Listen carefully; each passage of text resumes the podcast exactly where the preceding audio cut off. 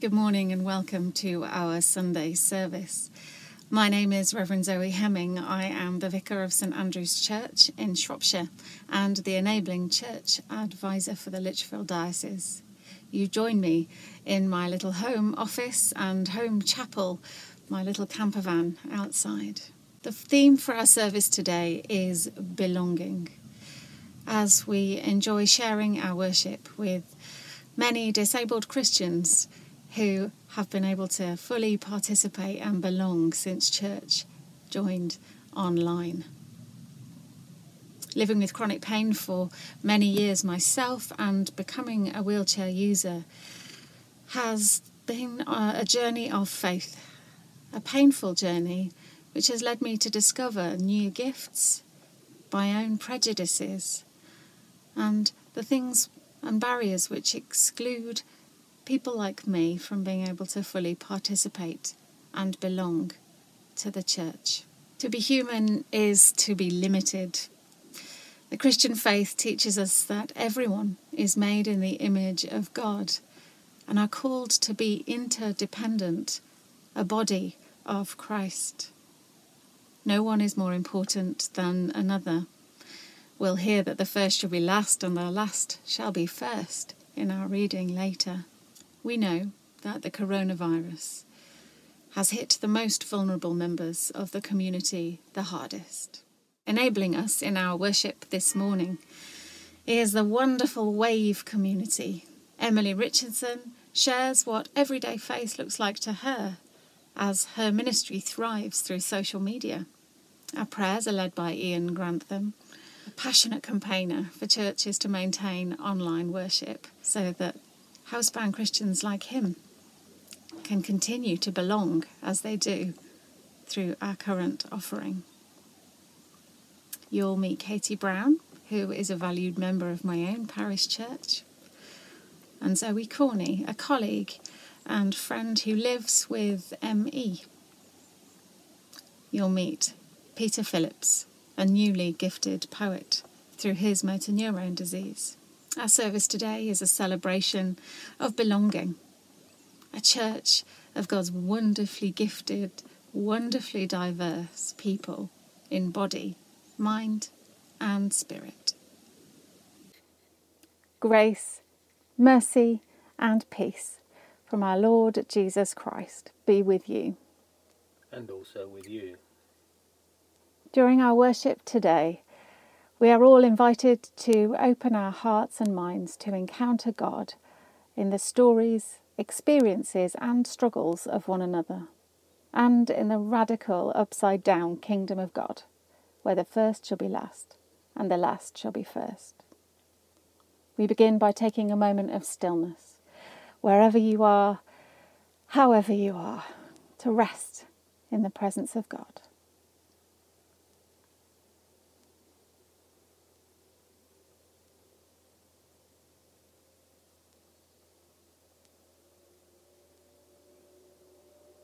We come from scattered lives to meet with God.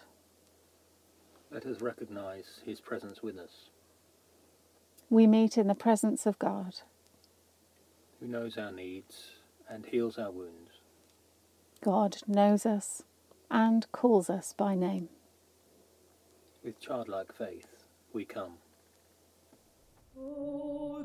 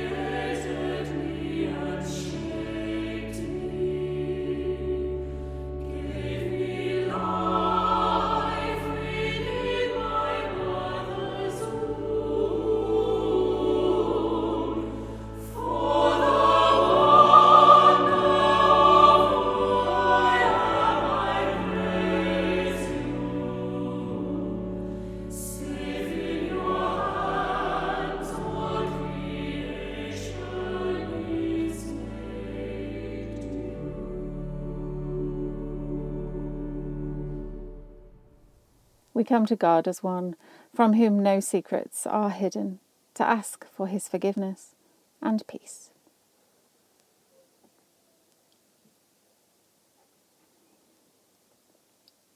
Lord, our God, in our pride we ignored your call.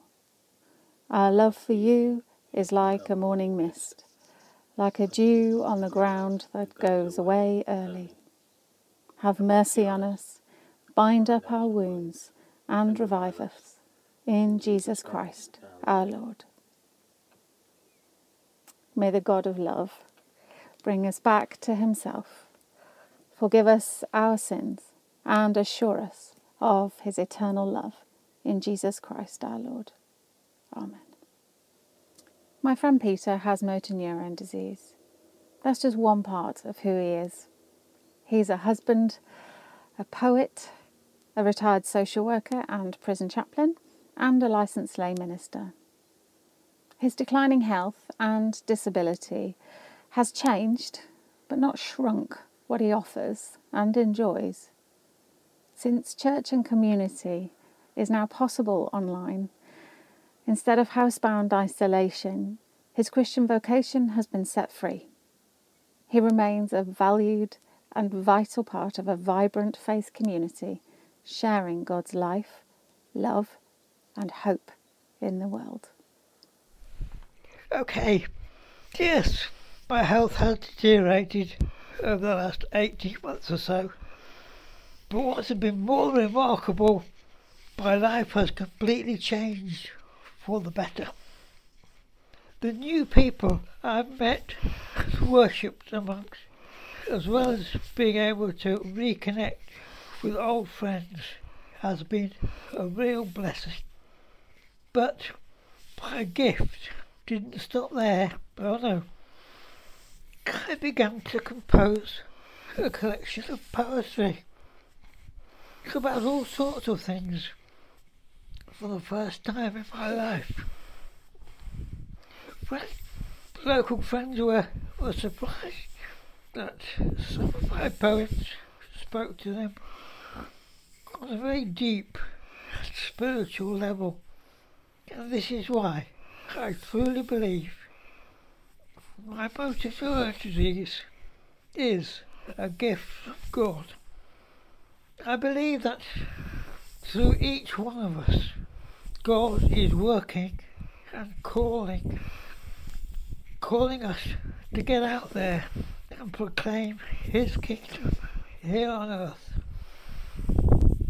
We all come across wrongdoing, injustice, and human suffering in modern age, such as climate change, poverty, and how we respond to 70 million refugees.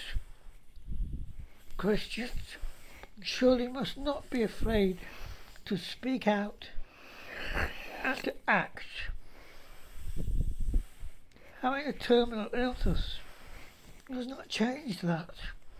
For me, it will remain a gift, and I pray others will discover the gifts of their own mortality too. After all, to live in Christ, to die, would be a real gain, don't you think?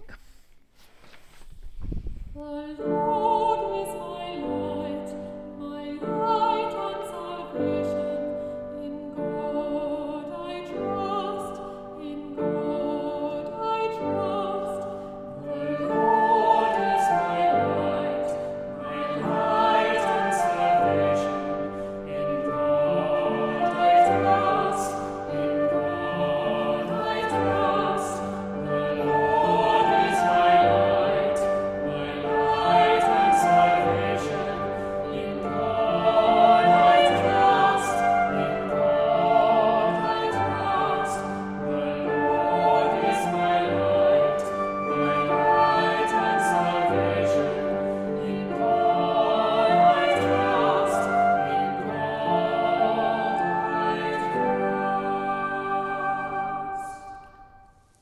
reading from the letter to the Philippians. chapter 1, verses 21 to end. For to me, living is Christ and dying is gain. If I am to live in the flesh, that means fruitful labour for me, and I do not know which I prefer. I am hard pressed between the two. My desire is to depart and be with Christ, for that is far better, but to remain in the flesh is more necessary for you. Since I am convinced of this, I know that I will remain and continue with all of you for your progress and joy in faith so that I may share abundantly in your boasting in Christ Jesus when I come to you again. Only live your life in a manner worthy of the gospel of Christ, so that whether I come and see you or am absent and hear about you, I will know that you are standing firm in one spirit, striving side by side with one mind for the faith of the gospel, and are in no way intimidated by your opponents. For them this is evidence of their destruction, but of your salvation. And this is God's doing. For he has graciously granted you the privilege not only of believing in Christ, but of suffering for him as well. Since you are having the same struggle that you saw I had, and now hear that I still have. This is the word of the Lord. Thanks be to God. Hi, I'm Emily and I work at All Saints Fulham on the comms, which, as you can imagine, has been quite demanding of late. I always counter myself though by saying I only work part time because I've never really had the bodily stamina for a normal 9 to 5. In fact, some days in lockdown, my office is my bed. So, in this story, Jesus tells about the workers in the vineyard, rather than lamenting the unfairness of those who've been working since the start of the day. I've always known I was one of the latecomers, doing a smaller share for the same wage. But rather than feel guilty about that, I've learned to focus on the vineyard owner. He pays the wage according to what he sees fit. His only demand is a willingness to work. It's to me a picture of grace. It's also interesting that the latecomers had not been asked by any other employers all day. They'd been overlooked. They'd be judged on a perception of their productivity. So, on my less productive days, and even on my most productive days, it's always good to be reminded that I serve a God who isn't a clock watcher or a bookkeeper but a generous, gracious employer who works always according to the economy of grace. The Lord is my light, my light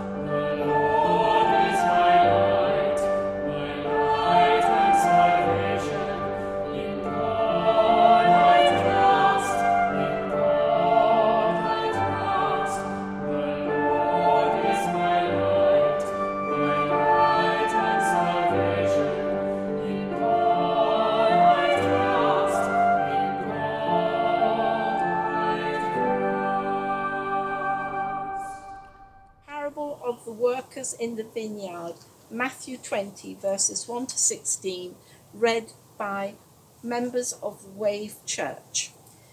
For the kingdom of heaven is like a landowner who went out early in the morning to hire workers for his vineyard. He agreed to pay them a denarius for the day and sent them into his vineyard. About nine in the morning, he went out and saw others standing in the marketplace doing nothing. He told them, You also go and work in my vineyard, and I will pay you whatever is right.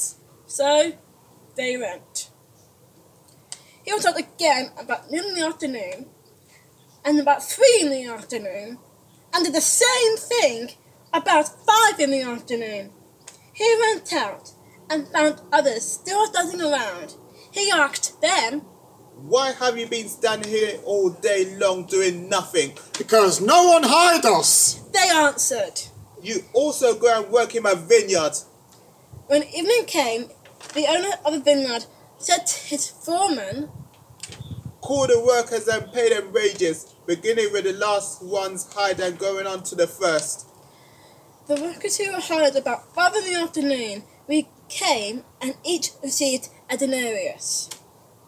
So, when those came who were hired first, they expected to receive more. But each one of them also received a denarius. When they received it, they began to grumble against the landowner. Those who hired us worked only one hour, they said. You have made them equal to us who have borne the burden of the work and the heat of the day. But he answered one of them. I'm not being unfair to you, friends. Didn't you agree to work for denarius? Take your pay and go. I want to give one who was hired last the same I gave you. Don't I have the right to do whatever I want with my own money? Or are you envious because I'm generous? So, the last will be the first, and the first will be the last. We all want to be treated fairly, don't we?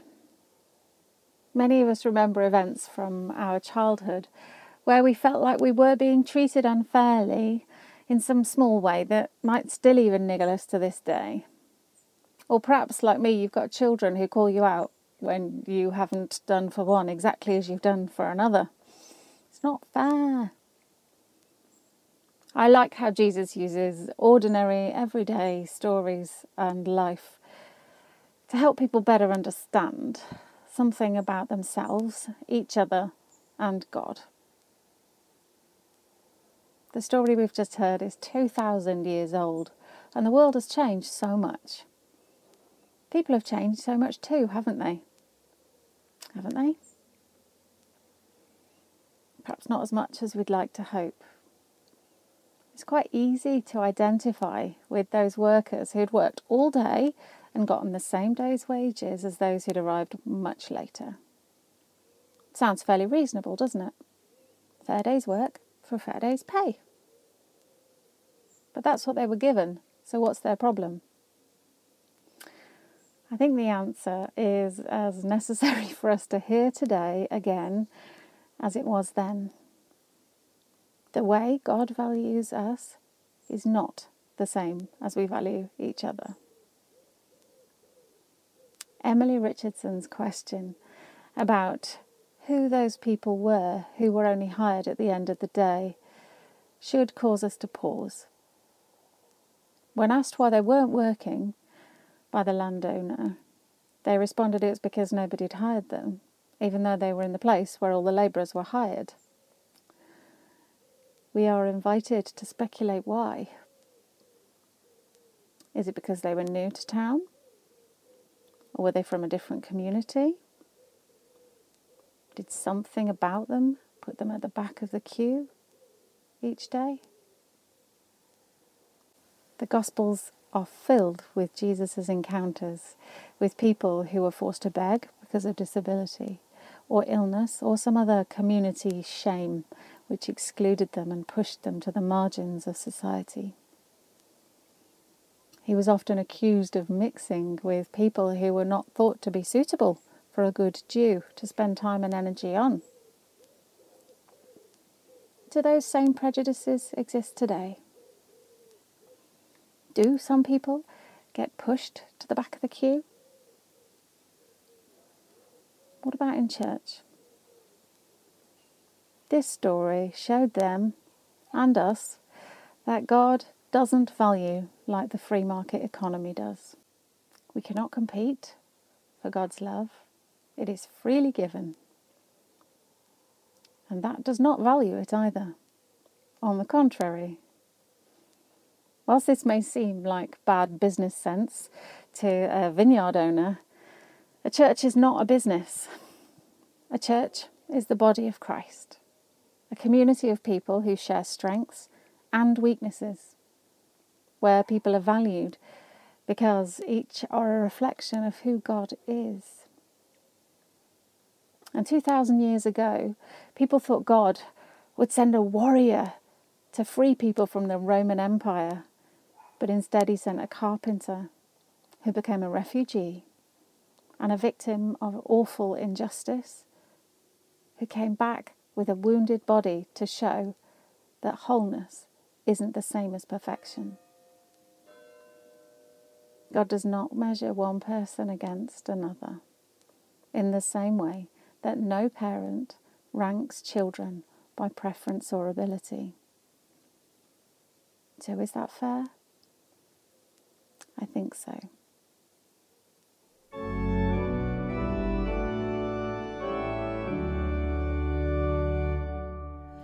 Just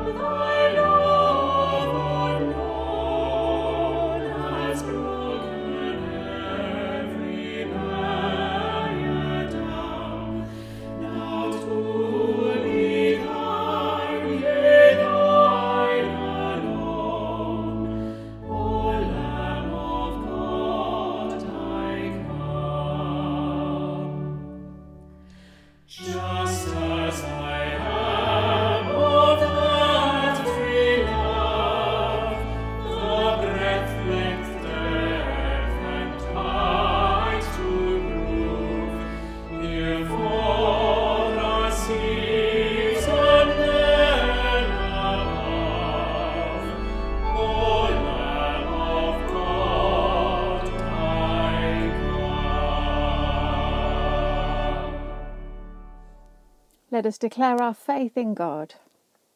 We believe in God the Father, from whom every family in heaven and on earth is named. We believe in God the Son, who lives in our hearts through faith and fills us with his love. We believe in God the Holy Spirit, who strengthens us with power from on high. We believe in one God, Father, Son, and Holy Spirit. Amen. Let us pray. Unifying God, we pray for your church, both hidden and visible, gathered online, in homes, and in churches throughout the world.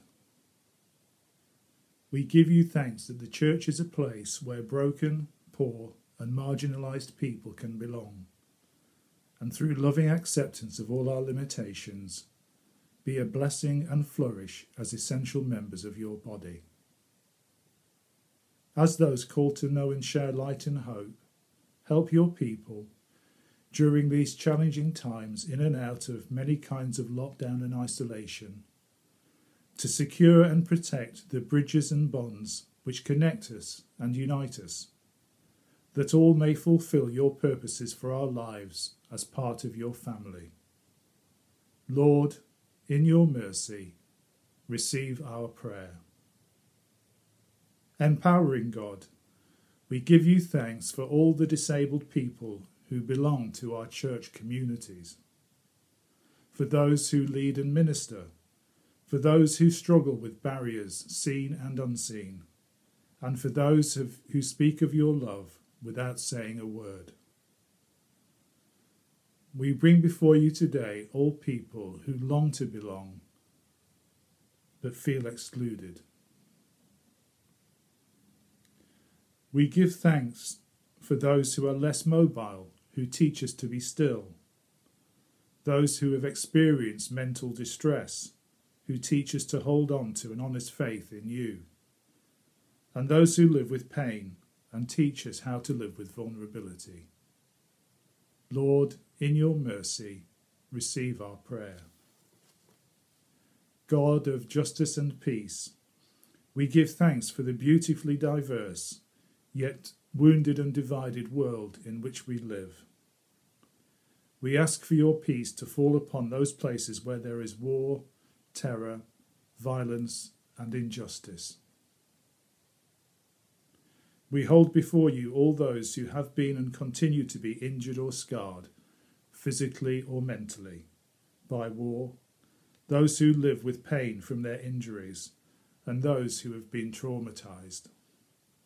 We also pray for all those living without the safety, medical care, and social support which we take for granted. Lord, in your mercy, receive our prayer. Gentle and compassionate God, who enters into and shares our human fragility, we pray for all those in our wider communities, amongst our families, our friends, and our neighbours who are vulnerable, vulnerable because of their disability. In a moment of solidarity, we hold out before you in prayer those who are exploited or abused and all who struggle to cope.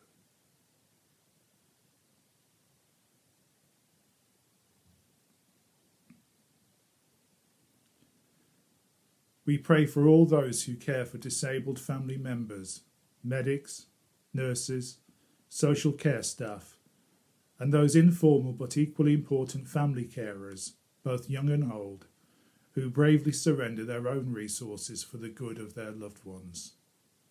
Lord, in your mercy, receive our prayer.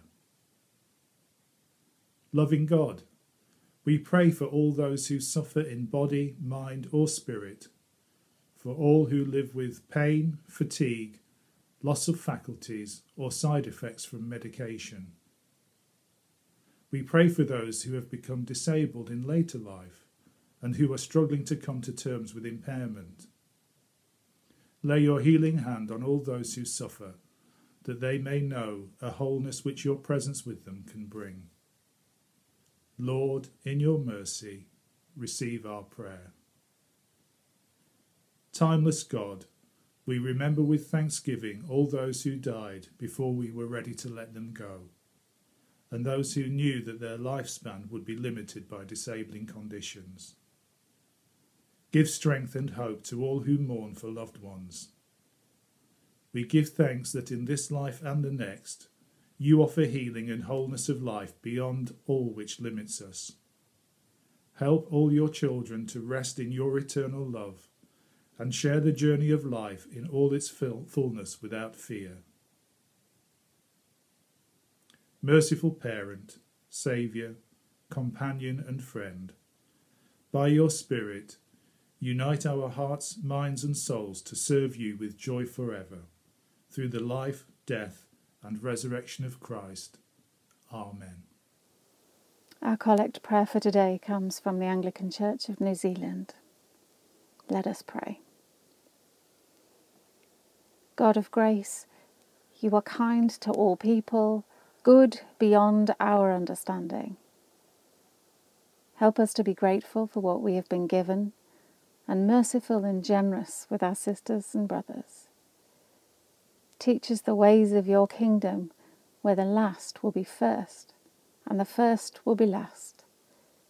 Through Jesus Christ, our liberator, who is alive and reigns with you in the unity of the Holy Spirit, one God, now and forever. Amen. Let us pray the prayer that unites us over 2,000 years and across the globe, the Lord's Prayer. Our Father, who art in heaven, hallowed be thy name. Thy kingdom come, thy will be done, on earth as it is in heaven. Give us this day our daily bread, and forgive us our trespasses, as we forgive those who trespass against us. Lead us not into temptation, but deliver us from evil. For thine is the kingdom, the power, and the glory, for ever and ever. Amen.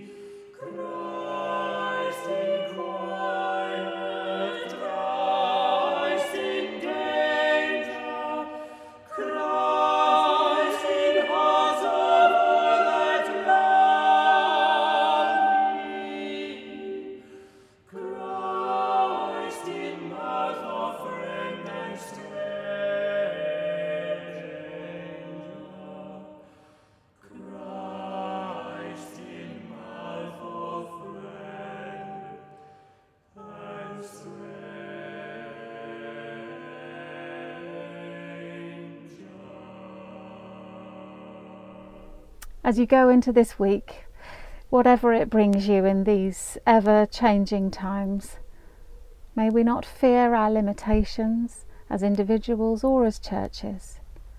May we discover gifts that we'd overlooked and through our lives together grow in faith, hope, and love through being known and loved by God.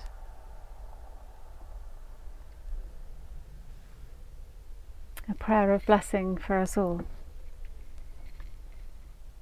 The love of the Lord Jesus draw you to himself. The power of the Lord Jesus strengthen you for his service.